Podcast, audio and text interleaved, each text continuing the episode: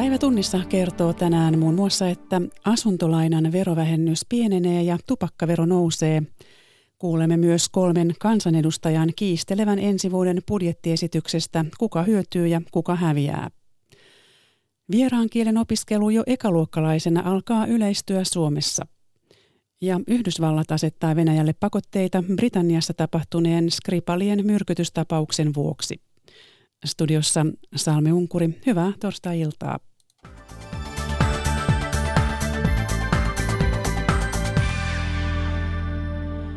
Valtiovarainministeriön budjettiesitys näkyy monin tavoin kotitalouksien arjessa.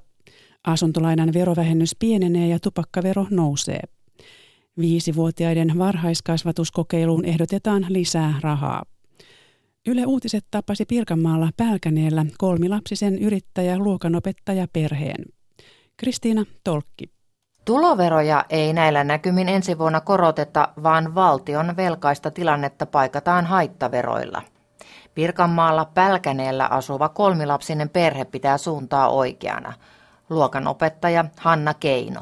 Jos nyt jotain pitää verottaa, niin kyllähän tämmöinen tupakkavero on ihan varmaan sieltä järkevimmästä päästä ja tämmöiset haittaverot yleensäkin. Yrittäjä luokanopettaja pariskunnalla on kolme lasta. Esikoinen aloitti tänään koulun.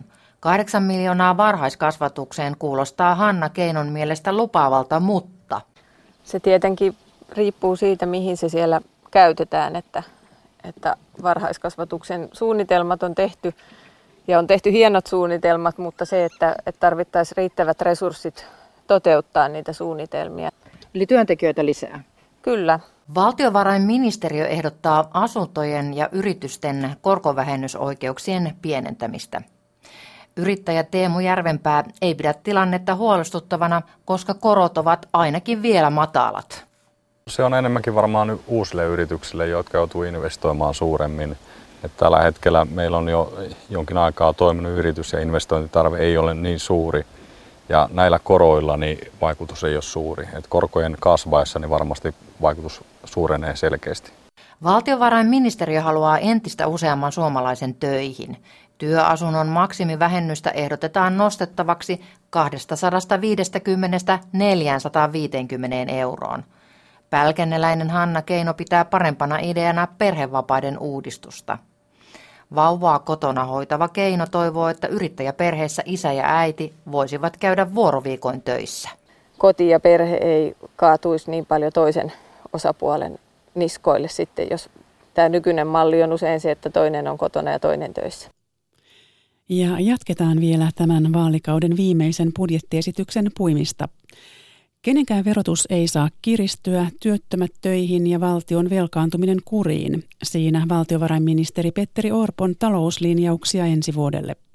Nyt esitykset lähtevät siis ministeriöiden syyniin. Maria Alakokon vieraana on kolme kansanedustajaa, sinisten eduskuntaryhmän puheenjohtaja Simon Elo, SDPn budjettivastaava Timo Harakka ja kokoomuksen eduskuntaryhmän ensimmäinen varapuheenjohtaja Jukka Kopra. Aluksi budjettiesitystä kommentoi Timo Harakka oppositiosta. Niin, tämä ikävä kyllä ei ole mikään tiukan talouden linja, kuten Helsingin Sanomat tänä aamuna otsikoi, velkaantuminen jatkuu keskellä talouskasvua. Eli tässä puhutaan kovasti sitä, että ole varaa jakaa, mutta hyvä tuloisten veronalennukset jatkuvat, niin siis on edelleen olevinaan varaa. Tämä on jatkoa tämän hallituksen linjalle, jossa – kun tämä on köyhille tiukka ja varakkaille löysä budjetti, niin se on ilmeisesti hallituksen mielestä keskimäärin oikein.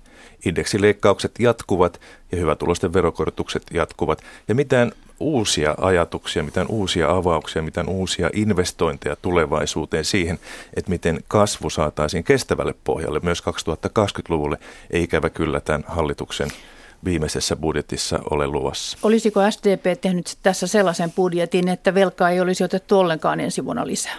Meillä on joka vuosi vaihtoehtobudjetteissa pystytty siihen, että pieni- ja keskituloisten verotus on ollut matalampaa. 95 prosenttia tavallista suomalaista on aina hyötynyt ja samaan aikaan olemme joka kerta ottaneet vähemmän velkaa kuin hallitus.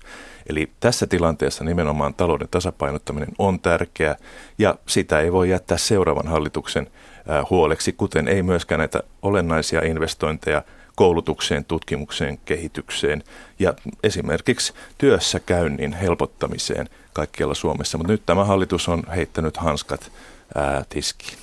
Simon Elo. No on tietysti erikoista sanoa, että on lähdetty hanskat tiskiin, kun hanskat pistettiin käteen 2015 ja sen jälkeen on saatu Suomeen kohta 110 000 työllistä lisää, mikä tavoite oli ja mitä myös Timo Haraka edustama sosiaalidemokraat piti mahdottomana tavoitteena. Nyt se toteutuu, eli hanskat pysyy hyvin kädessä. Jos ajattelee sitten tätä esitystä nyt, niin kyllä verotuksessa ollaan erityisen tyytyväisiä siihen, että nimenomaan se, mitä Harakka kritisoi, eli se tuloveron keventäminen jatkuu. Jos tässä budjettiriihessä kevennetään 300 miljoonalla, niin silloin hallituskauden aikana tuloverotus on suomalaista keventynyt yli 2 miljardia euroa, niin kyllä se on sininen verokapina, jos mikä, kun 2 miljardia euroa kevennetään tuloverotusta. Hyvä tuloisiltakin. Ja Jukka Kopra, kokoomus. Lähinnä tässä esityksessä varmistetaan se, ettei kenenkään verotus nouse näillä mahdollisilla veronalennuksilla kompensoidaan kikyn vaikutusta ja kompensoidaan työeläkemaksun korotuksen vaikutusta tavoitteena on plus miinus nolla.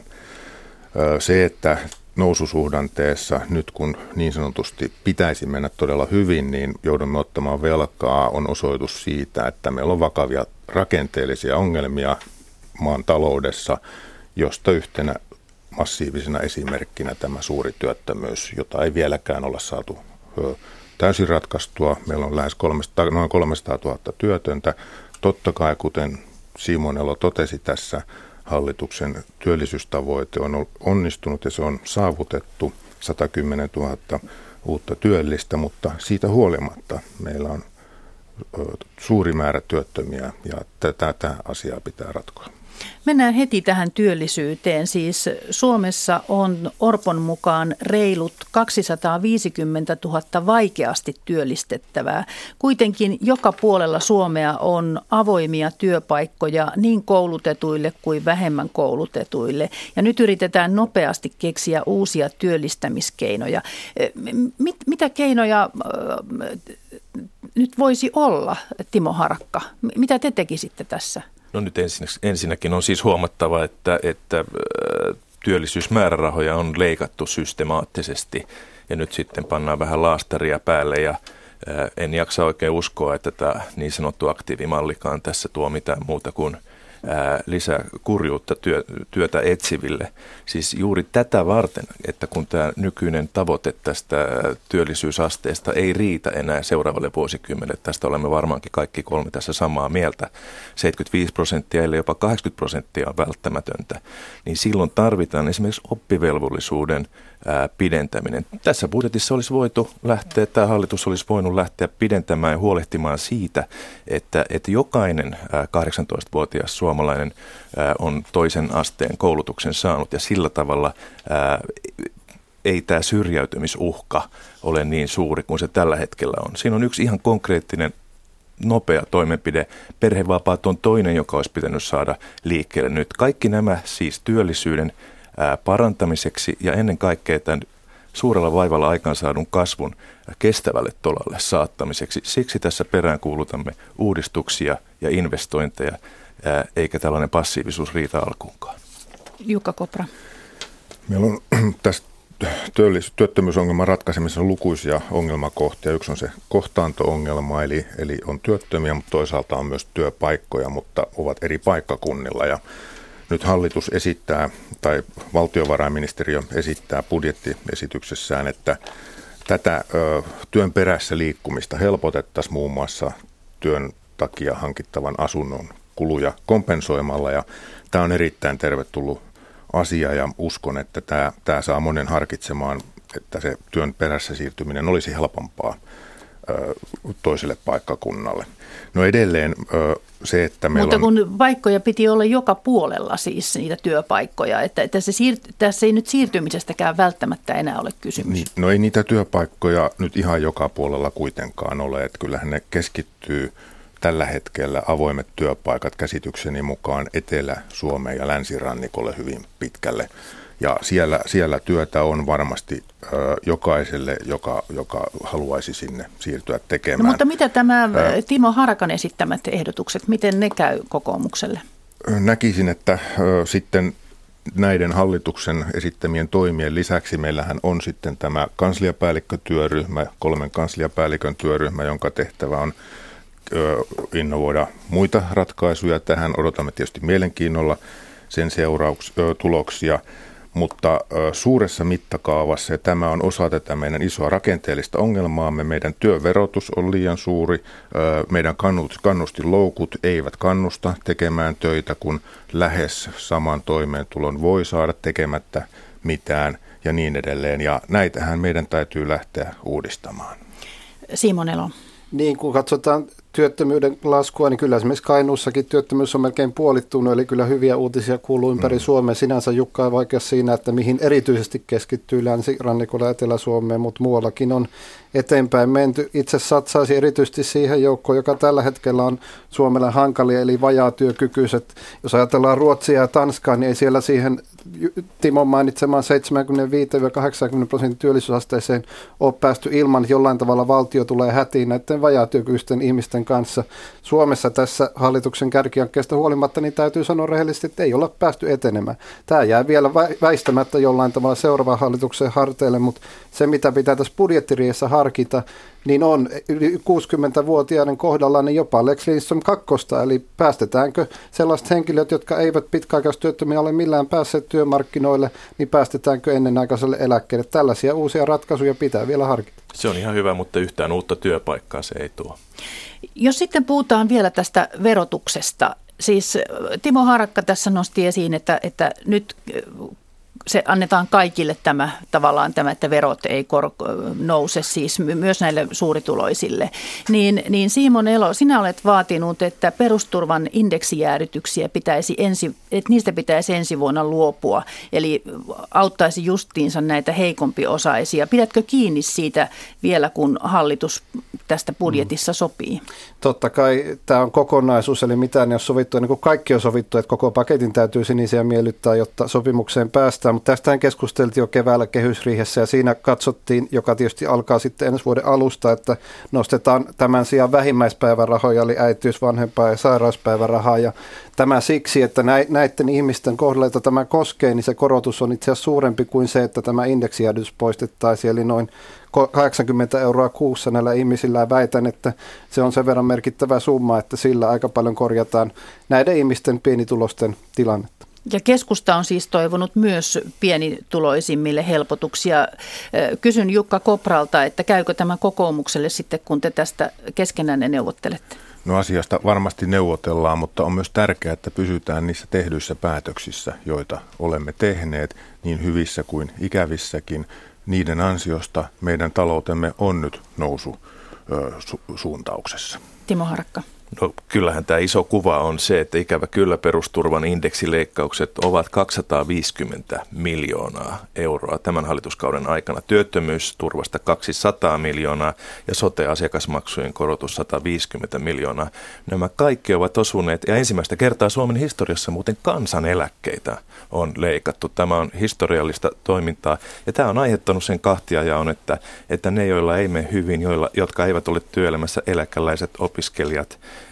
ää, niin, niin heiltä on leikattu ja tähän ei ole nyt luvassa parannusta. Se ei muutu tässä nyt yhtään miksikään.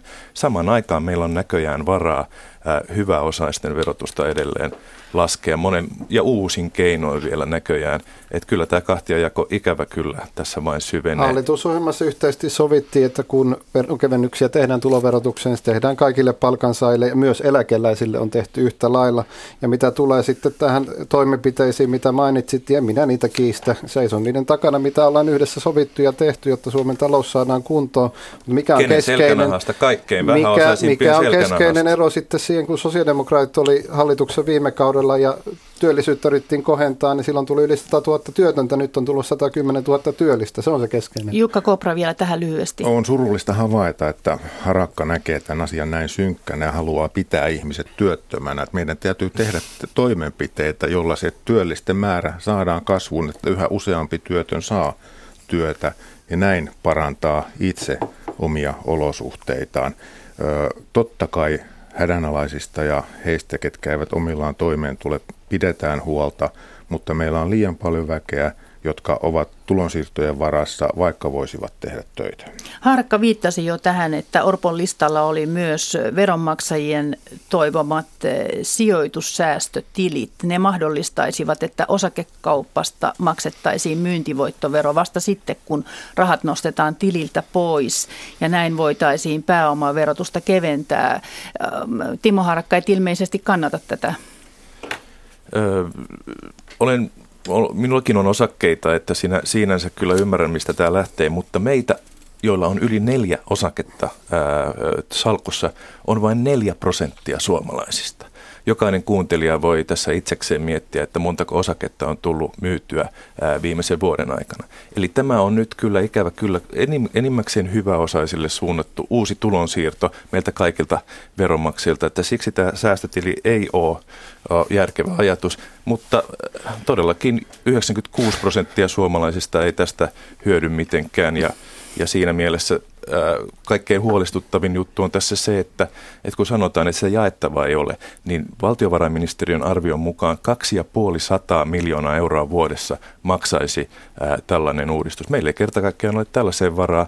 Ää, se, mikä on kokoomuksen politiikassa sillä tavalla mielenkiintoista, on se, että ei haluta jakaa rahaa, mutta samalla tulojen vähentäminen ää, tulee kysymykseen. Ei tämä siis... pelkästään kokoomuksen politiikka vaan hallituksen yhteinen linjaus. Tekin haluatte tämän 4 prosenttia suomalaisista tulevaisuuden puheenjohtaja Sampo Terho on puhunut kansankapitalismin puolesta ja tämä liittyy juuri siihen, kun sanot, että 4 prosenttia tällä hetkellä kyllä, mutta eikö ajatus ole juuri se, että laajennetaan sitä puolia, sitä si- ihmismäärää, jotka, jotka enemmän osakekauppaista käy? Jukka Kopra huokailee. Ju, juuri näin, kuten Simon Elo tässä jo aloitti, eli, eli tämä sijoitussäästötili olisi oiva keino lisätä kotimaista omistusta, lisätä näiden osakesäästäjien, osakkeita omistajien määrää. Minun mielestäni siinä ei ole mitään nauramista. Se on, se on hyvä asia. Jokaiselle suomalaiselle se voi olla mahdollista. Tämä sijoitussäästötili ei todellakaan ole tulonsiirto.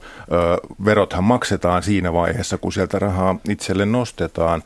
Kauppaa tämä tämän sijoitussäästötilikuoren sisällä voi sitten käydä, käydä vapaasti. Ja uskon, että se lisäisi kotimaista omistusta, se lisäisi osakesäästämisen määrää, se lisäisi kansalaisten varallisuutta ylipäätään ja toisi talouteemme sellaisia dynaamisia vaikutuksia, jotka myös auttaisivat sitten vähäosaisten tulo, toimeentulon turvaamisessa. Te siis haluatte nämä Sipilän kapitalisaatiosopimukset useammalle suomalaisille, suomalaisten eliitille, neljälle prosentille suomalaisille. Miksi ei kaikille? Annetaan kaikille suomalaisille saman tien. Tässä budjettiesityksestä keskustelivat kokoomuksen eduskuntaryhmän ensimmäinen varapuheenjohtaja Jukka Kopra, Sinisten eduskuntaryhmän puheenjohtaja Siimon Elo ja SDPn budjettivastaava Timo Harakka. Keskustelua johdatteli Maria Alakokko.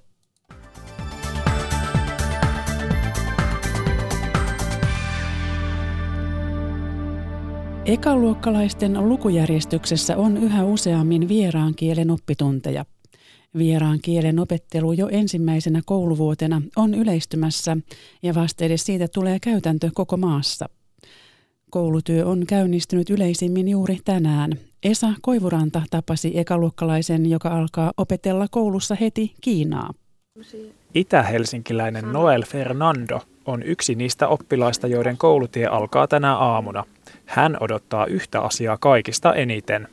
No, kavereita ehkä. Noelin erottaa useimmista ikätovereistaan yksi asia. Hänen lukujärjestyksessään on vierasta kieltä jo ensimmäisellä luokalla. Eikä mitä tahansa vierasta kieltä, vaan Kiinaa. Noelin äidille, Maija Lepolalle, kielivalinta oli helppo. Ainakin nyt, kun ajattelee tulevaisuutta, niin voisi olla vaikka hyvät työllistymismahdollisuudet tai näin. Ei sitten tiedä tietenkään, miten maailma muuttuu tässä seuraavan 20 vuoden aikana. Helsingissä päivä on historiallinen. Uudet peruskoululaiset aloittavat vieraan kielen opiskelun koko kaupungissa jo nyt, aiemman kolmannen luokan sijaan. Kiina on voinut opiskella Helsingissä aiemmin vain Meilahdessa. Nyt sitä tarjoaa myös Itäkeskuksen peruskoulu. Rehtori Jutta Riina Karhunen. Kiina on nyt jo ja tulevaisuudessa suuri kauppajätti ja kaupunki tarvitsee Kiinan osaajia. Kiinalaiset arvostaa kuulemma aika paljon sitä, että, että ihmiset osaa edes joten kuten sitä kiinan kieltä. Opetushallituksesta kerrotaan, että viime vuonna A1-kieltä opiskeli liki 14 prosenttia kaikista ykkösluokkalaisista. Määrä kasvaa yhä. Hallitus on linjannut, että ensimmäisen vieraan kielen opetus alkaa vastedes ensimmäisellä luokalla koko maassa. Muutoksen on tarkoitus tulla voimaan tammikuussa 2020. Noel Fernando on ottanut varaslähdön Kiinan opiskelussa. Haluatko näyttää joku esimerkki? No vaikka päivää. Ni hao. Ja ulkomailta. Yhdysvallat on ilmoittanut asettavansa Venäjälle pakotteita Sergei Skripalin ja hänen tyttärensä myrkytysyrityksen vuoksi. Yhdysvallat sanoo varmistuneensa, että Venäjä käytti hermomyrkkyä entisen venäläisagentin surmayrityksessä Britanniassa. Yhdysvallat ilmoitti illalla asettavansa Venäjälle uusia pakotteita varmistuttuaan, että Venäjä yritti hermomyrkyllä surmata entisen venäläisagentin Sergei Skribalin. Britanniassa viime maaliskuussa tehdyssä iskussa kuolemanvaarassa oli myös Skripalin tytär. Yhdysvaltain ulkoministeriön mukaan Venäjä käytti kemiallista tai biologista asetta kansainvälisen oikeuden vastaisesti.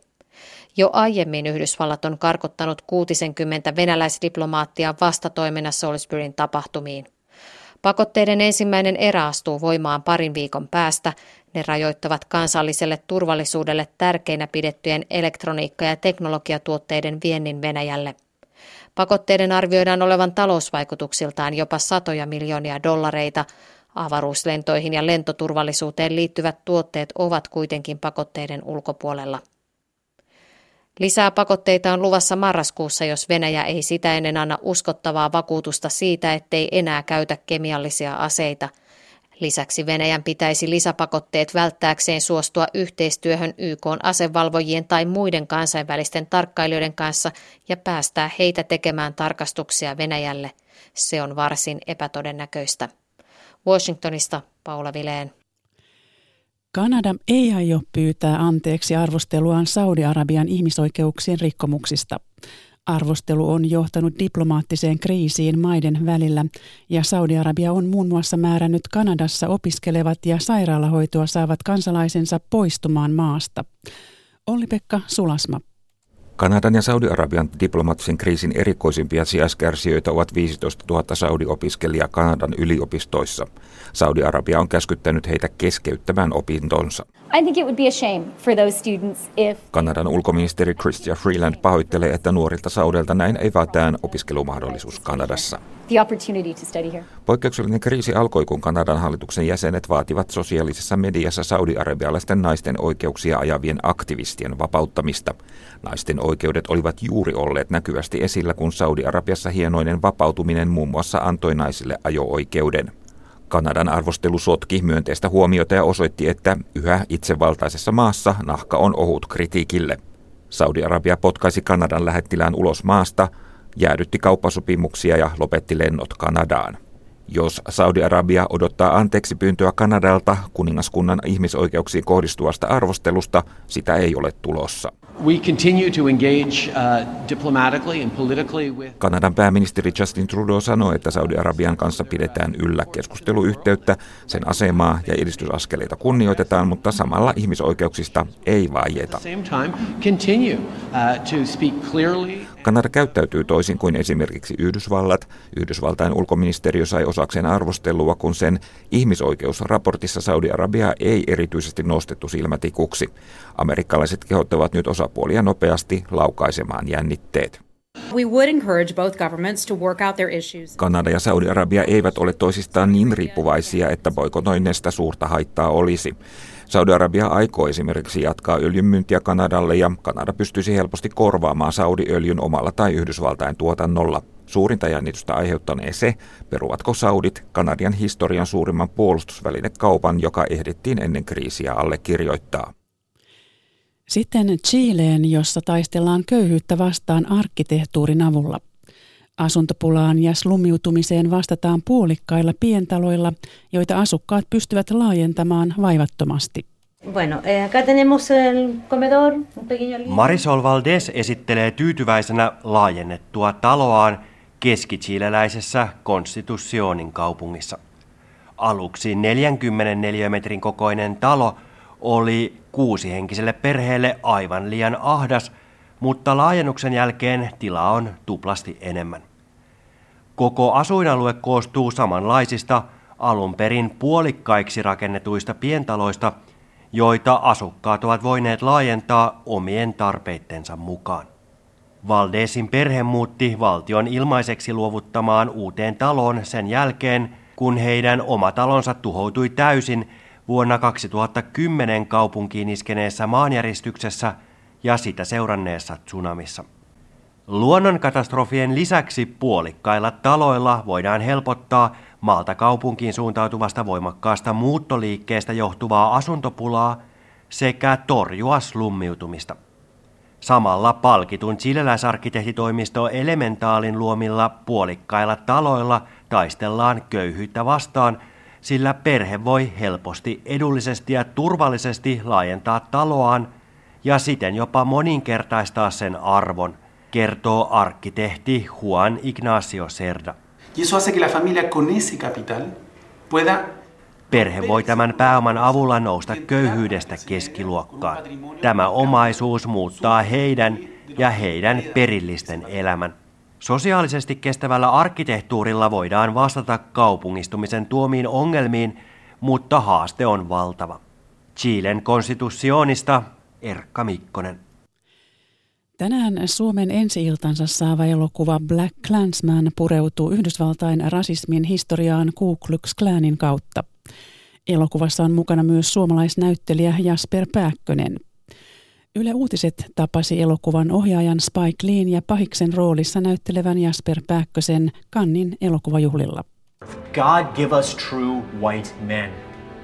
Valkoisen rodun ylivaltaa havitteleva Ku Klux Klan kokoontuu Colorado Springsin pikkukaupungissa 70-luvulla. Huppupäiset rasistit eivät arvaa, että heidän joukossaan on afroamerikkalainen poliisi. Elokuvaohjaaja Spike Lee. En uskonut sitä todeksi. Musta mies soluttautui Ku Klux Klaaniin. Miten? Tositapahtumiin perustuva Black Klansman palkittiin toukokuussa Kannin elokuvajuhlien kakkospalkinnolla Grand Prixllä.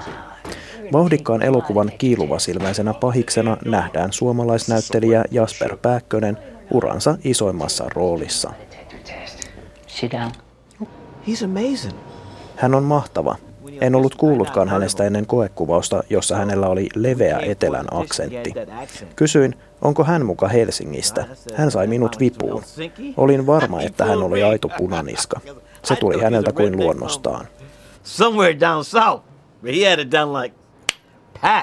Näyttelijä Jasper Pääkkönen. Mutta moni amerikkalainen kysynyt, että miltä tuntui niin kuin puhua kaikkea tämmöistä niin kuin todella rasistista mustan ohjaajan läsnä ollessa ja mustan työryhmän edessä, mutta, mutta oikeastaan nimenomaan se, että ohjaaja on Spike Lee, joka on yksi tärkeimmistä mustien oikeuksien puolesta, puolesta puhujista, niin sai mut näyttelijänä tuntemaan, että tässä ollaan oikealla asialla ja tekemässä jotain oikein.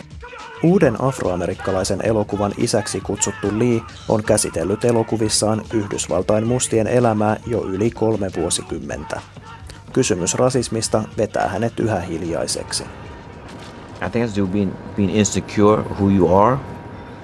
Uskon, että siinä on kyse epävarmuudesta.